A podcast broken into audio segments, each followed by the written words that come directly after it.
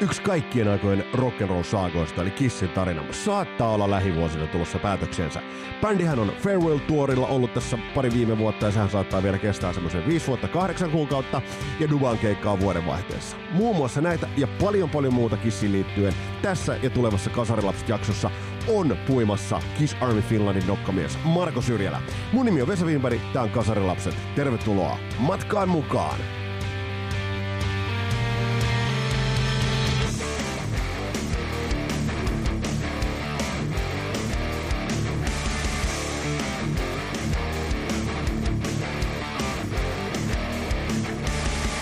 Kiitokset tuttuun tapaan kaikesta palautteesta liittyen tuohon kaikkien aikojen mokat haastikseen tai, tai jaksoon.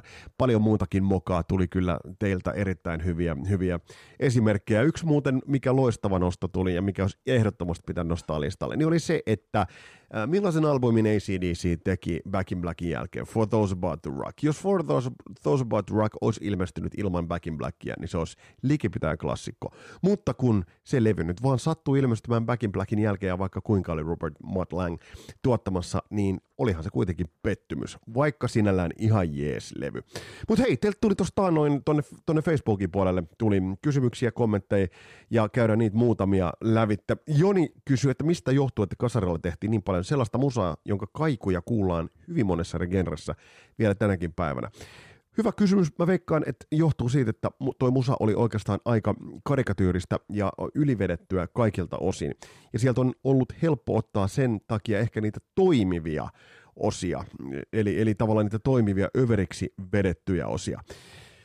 Juha-Pekka Taskinen tuottajaportaasta heittää osuvan, kehutaan nyt, kun tuottaja heittää kysymykseen, mikä on tämän Kaser-genren viimeinen oikeasti hyvä ja merkittävä levy?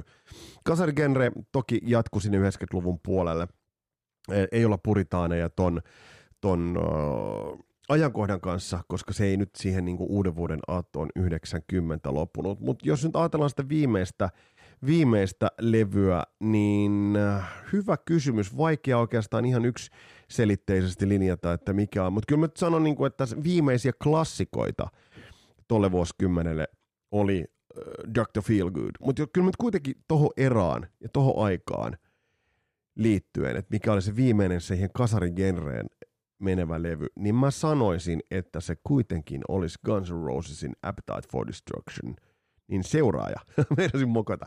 Eli siis User Illusion 1 ja 2. Voisin sanoa, ne kuitenkin oli jatkumoa sille, mitä Guns N' Roses oli aloittanut niin ehkä toi meni siihen. Ja muistutetaan, että se Guns N' Roses jakso, se on, on tulossa, kuten myös D&D-jakso.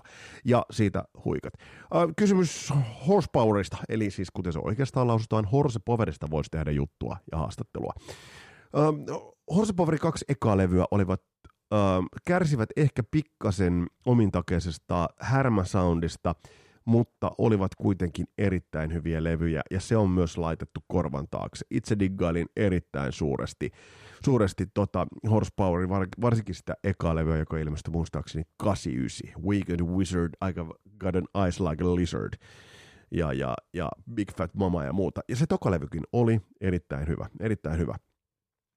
Äh, eli muun muassa tällaisia on tullut. Ja sitten tämä yksi ikuisuuskysymys, jota on muun muassa Toni ja Sami kysyneet.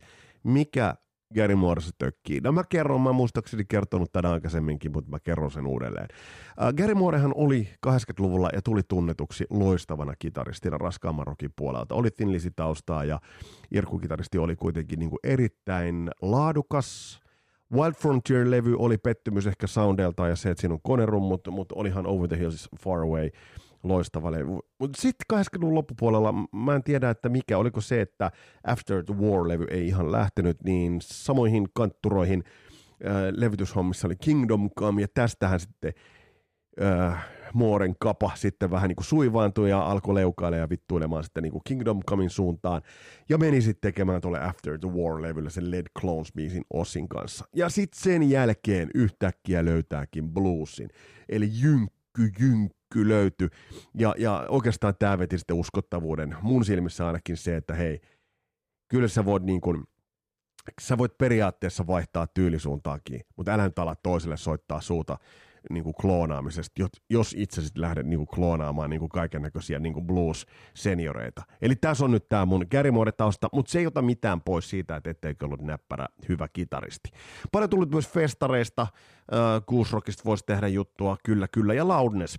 Loudnessia mä oon diggaillut semisti jo 80-luvulla, mutta se ei ollut ihan sellainen, mikä olisi lähtenyt ihan täböllä. Siinä oli aina jotain vähän niin kuin pikkasen ehkä kornia johtuen siitä, että se ei tullut näistä niin kuin rock'n'rollin emämaista. Mutta Laudes on pakko ottaa käsittelyyn. Öö, ja myös sitten on tullut muutamia toiveita, toiveita jaksoista, jotka on tehty, muun muassa Smack, Manowar-jakso, milloin saataisiin, keväälle menee, varmasti tulee toi Manowar-käsittely, ja mulla on siihen yksi hyvä haastateltavakin on, on tulossa. TNT, Valtari, etc. Cinderella, kyllä. Ja tällä hetkellä mulla on tuohon joulun pyhille välipäiville valmistelussa jakso, ja oikeastaan tarina. Tarina, josta mä kerron sen verran, että se tarina tulee kertomaan Sunset Stripin sivukujista ja niistä tragedioista, joita siellä tapahtui ja kävi. Mutta hei, nyt on mennä, aika mennä tämän päivän asiaan ja, ja toivottaa pikapuoliin meidän vieraamme. Tervetulleeksi, nimittäin otetaan käsittelyyn Kiss.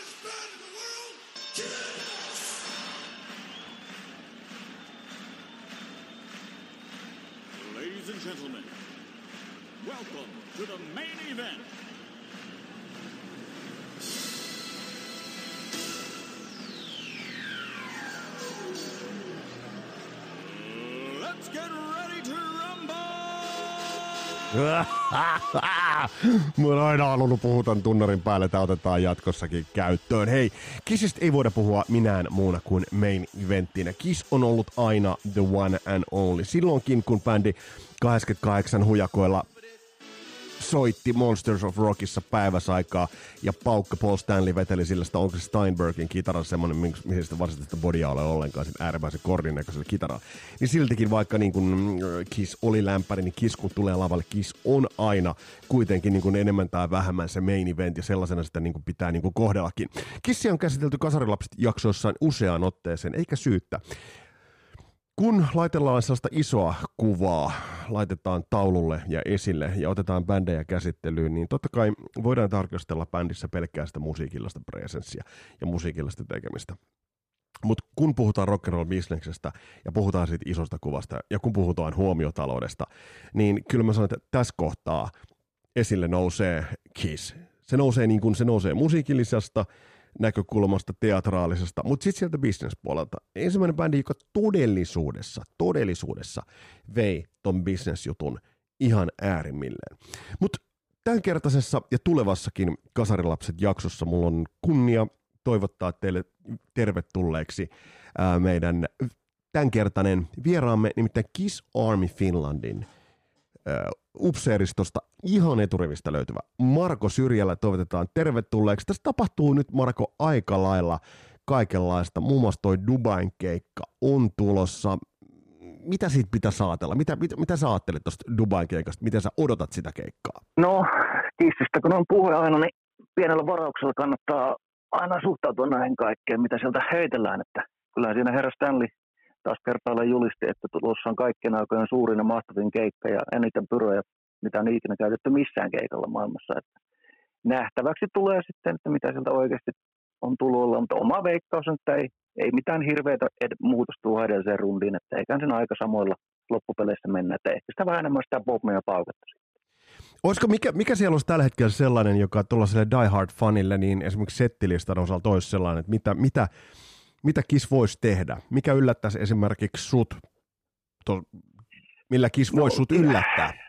Niin, Kississähän on aina se haasteena, että ne osaa olla yllättämättä. Ja se on niin kuin, tässä viime vuosina niin mennyt yhä enemmän se yllätyksen tämän suuntaan, että käytännössä se on ollut viimeisen 15 vuotta, että settimuutokset on minimissään.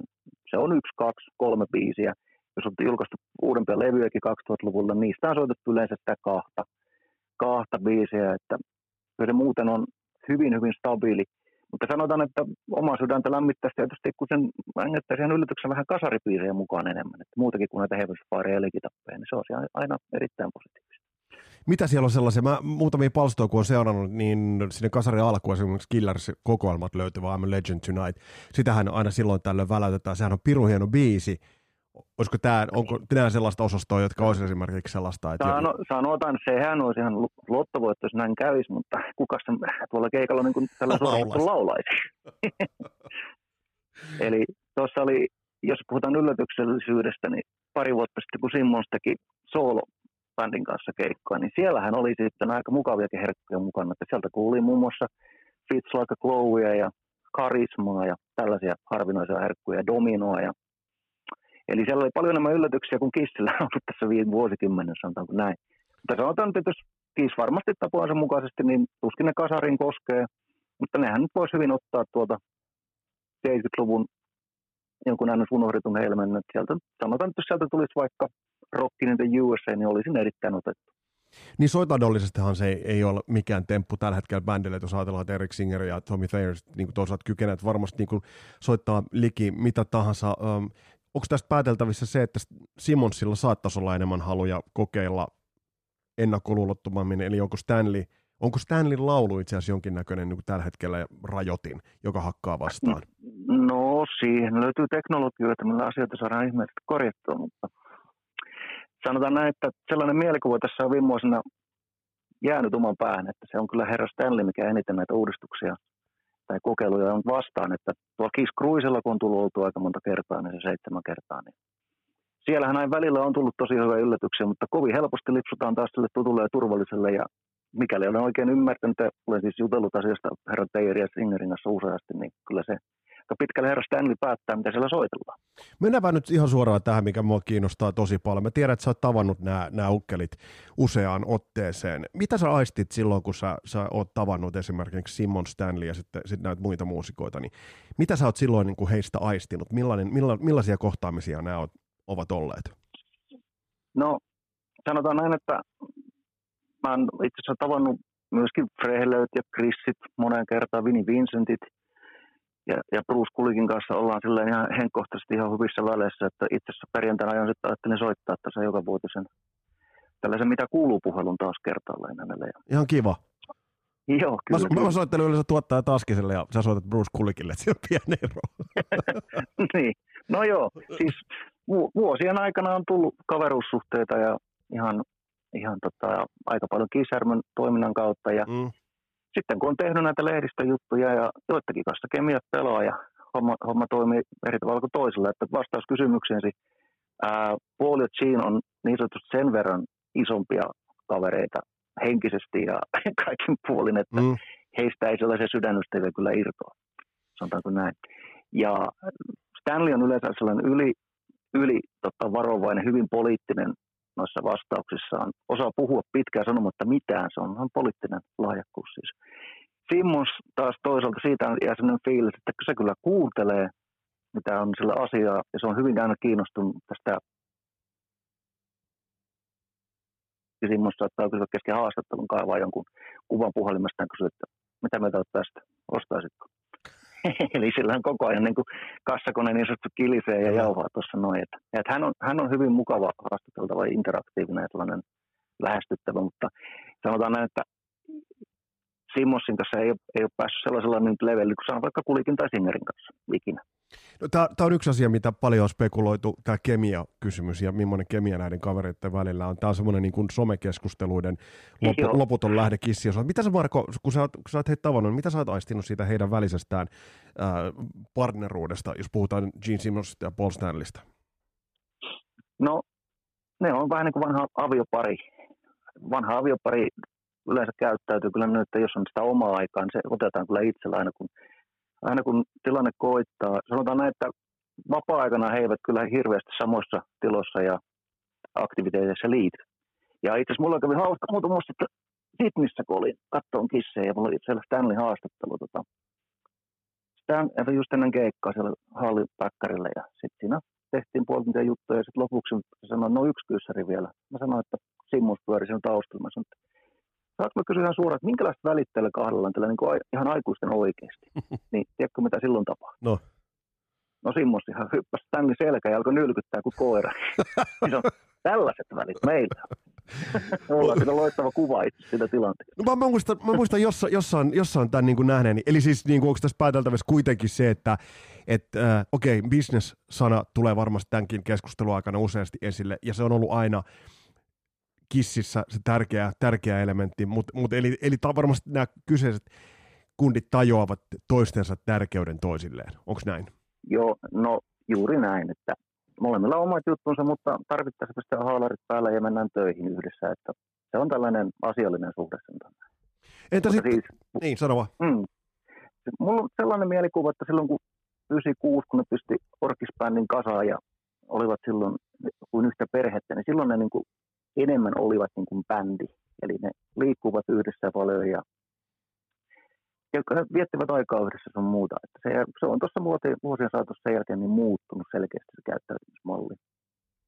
Entä sitten, entä sitten Ace Frehley ja Peter Chris? Sanoit, että olet myös heidät tavannut. Ja, ja tämähän nyt tietysti Ace Frehleyltä, onko ne hänen oikeita lausuntojaan vai onko ne vähän niin tulkittuja lausuntoja häneltä, mutta että siellä on jonkinnäköinen eh, henki on, että olisiko hänellä intressiä vielä, vielä liittyä sitten niin kuin tälle farewell-kiertueelle mukaan. Mitä sä tulkitset tämän tilanteen nyt näiden, näiden Peter Chris ja Freilin ja sit Simons ja Stanley välillä tällä hetkellä? No, no mä tulkitsen niin, että ei sen tulisi mukaan välittömästi, kun se antaisi lupa tulla. Se haluaa eläkerahat itselleen ja, ja on hyvinkin, hyvinkin toistelee toist, jatkuvasti, että hän on käytettävissä. Mutta saman hengenveto hän sanoi, että hän haluaa kyllä leijona osa rahoista. Niin, niin, eli, niin, eli tämä, niin. Tämä on tämä munakana ilmiö niin sanotusti, että kyllä mä uskon, että jossain formaatissa ei vielä nähdään Kissin kanssa lavalla, jollei muuta niin lyhyesti vaikka viimeisellä keikalla. Mutta Vi- silloin toissa vuonna, kun Simmons teki niitä Volt-juttuja, niitä mm. bokseja, mainosteli ja myi, niin silloin se ei oli hänen mukanaan kiertoilla. Hän teki paljonkin yhdessä duunia, muun muassa Australia rundia tällä. Ja itse asiassa Genehän antoi taustabändisäkin Acein taustabändiksi, mitä hän käytti soolorundilla. No samat kaverit siirtyi Acein bändiin. Koska Gene, Genehän sitten sanoi Aceille, että sä hölmö, kun sä maksat sun bändille, jos on paljon rahaa, ota nämä mun jätkät, ne on paljon halvempia, ja sulle itsellekin tästä jotain. Tällä tämä homma meni. Ja niin, vei, niin, niin, se oli ihan selkeästi siis sellainen testi, että pystyykö Ace hanskaamaan hommat nykyään, pysyykö hommat kontrollissa ja näin. Ja taas kerran spekulaatiot, mutta väitän, että Simmonsilla olisi oikein ok, että ei se olisi messissä ja myytäisi enemmän keikkalippuja. Niin, kyllä. Ja, joo, mutta se ei tälle toiselle herralle kyllä käy. Se on vähän näin. Onko siellä joku tietty incidentti, tietty, onko se se viina, onko se ne, ne siellä on tietyt haastattelut, jossa Israeli on, on, on melkoisessa jurrissa ja tämä hänen nauru, nauruvideot ovat levinneet, levinneet, niin onko siellä joku tietty ajanjakso erityisesti, joka, joka kylvi sen epäluottamuksen, jos ajatellaan nyt Paul Stanley ja, ja Frehleyt? Niin, no mun käsittääkseni se on niin, että Stanley on vielä enemmän vastaan Chrissiä. Ja Aa. nämä on suorastaan ollut verivihollisia sen jälkeen, kun Chris julkaisi oman kirjansa ja haukkuu Stanleyn pataluotsia. Ja niillä on tällaiset todella jäätävät välit, että sinällähän Frehley ja Stanley, nehän teki jopa yhteistyötä muutama vuosi sitten, kun Ace julkaisi ekan coverlevyn, mm. Origins 1, niin siinähän ne tekivät yhdessä kollaboraatiota. Kyllä, kyllä. Eli tämä, eli tämä on aika, tämä aika monisyinen niin kuin tämä, tämä asetelma kuitenkin tämän nelikon osalta. Niin, kyllä. Kyllä, se on hyvin monisyinen ja uskon, että if the money was right, jotain tapahtuu.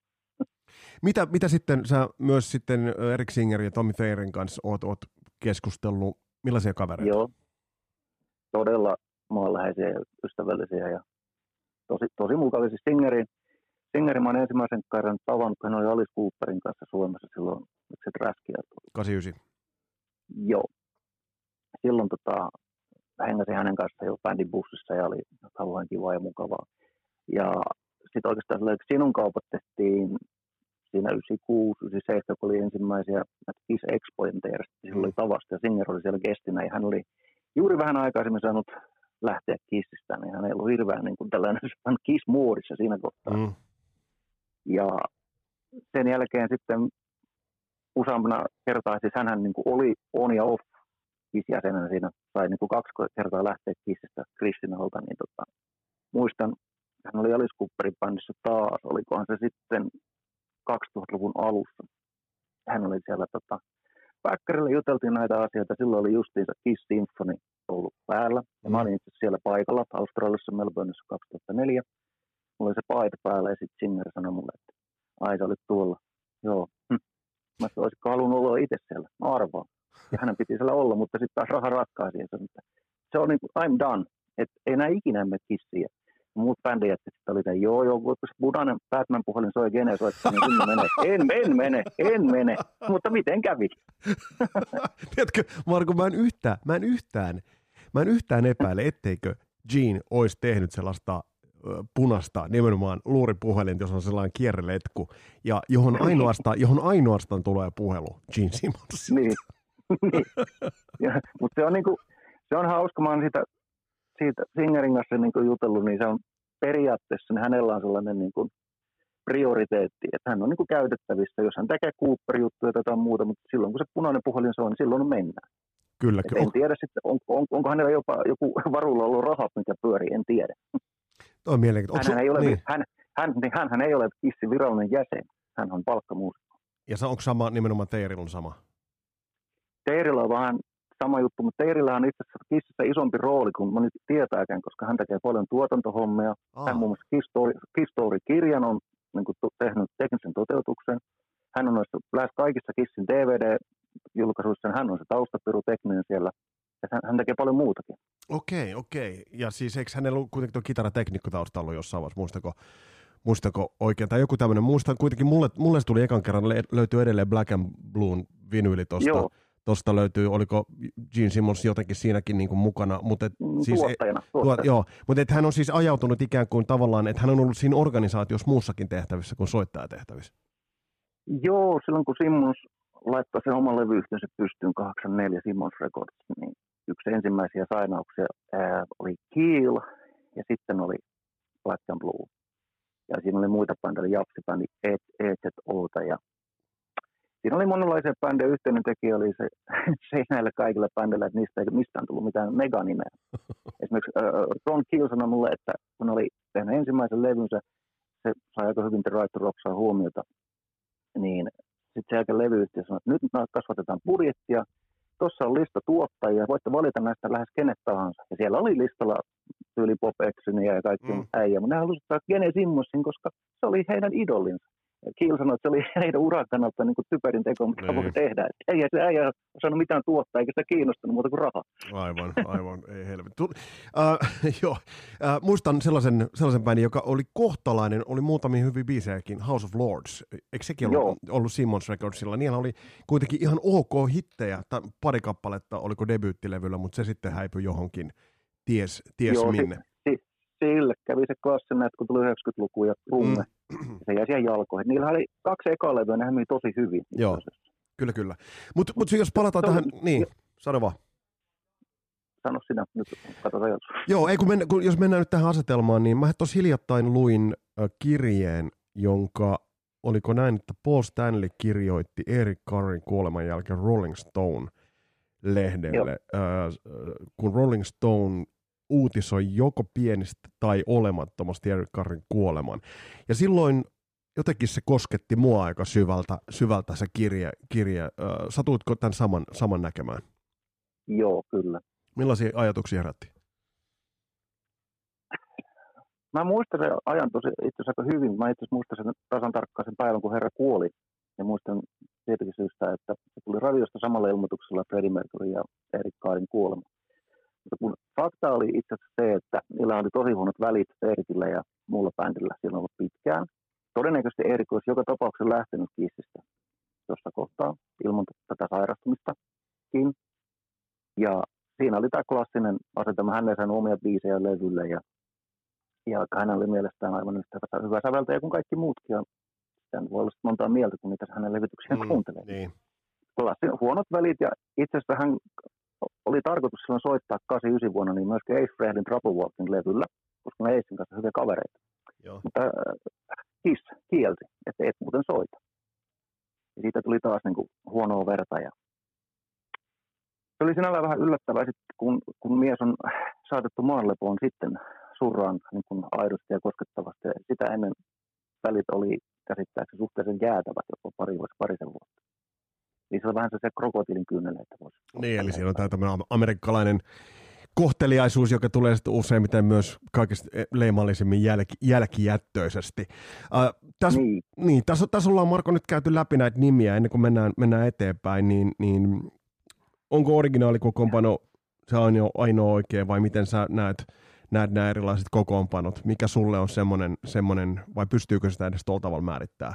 Sitä mieleisintä, no, mieleisintä kiskokoopanoa. Puhuta, puhuta, puhuta, puhutaanko me presensissä vai tälleen mitä on ollut parhaimmillaan asiat? Puhutaan ihan siitä, että mikä on ollut parhaimmillaan. Että mi, mi, missä kohtaa se on ollut eniten niin sanotusti taskussa se kokoonpano? No mun mielestä Kissillä on ollut, sillä on ollut useampi huippuhetki.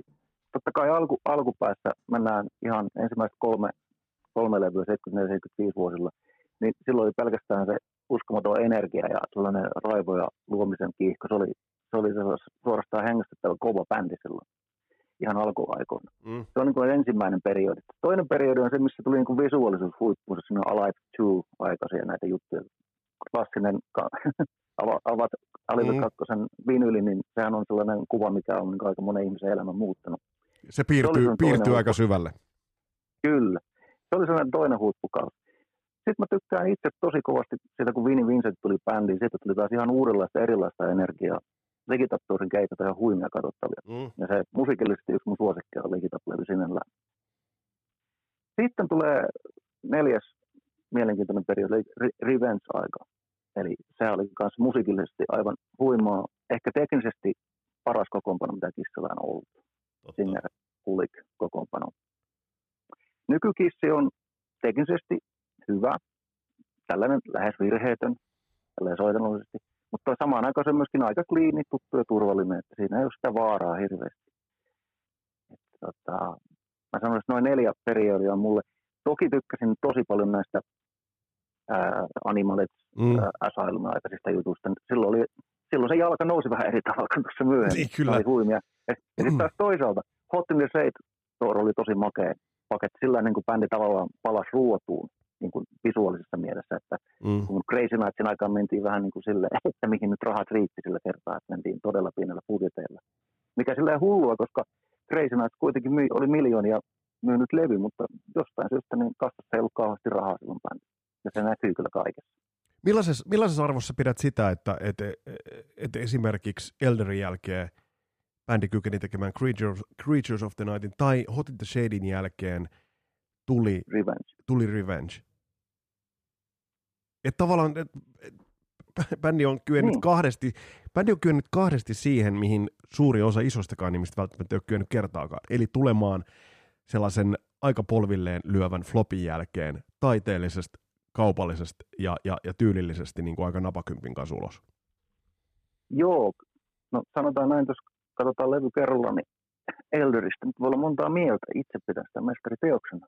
Niin, niinpä Mutta tietysti. Kaupallisesti, niin kaupallisesti se oli tietysti, se oli vähän mitä se oli ja se ei ollut pelkästään se musiikki, mikä siinä muuttui ehkä massalle liikaa, myöskin tämä kaikki ulkoinen habitus, lyhyet tukat, mm. kaikki tämä juttu.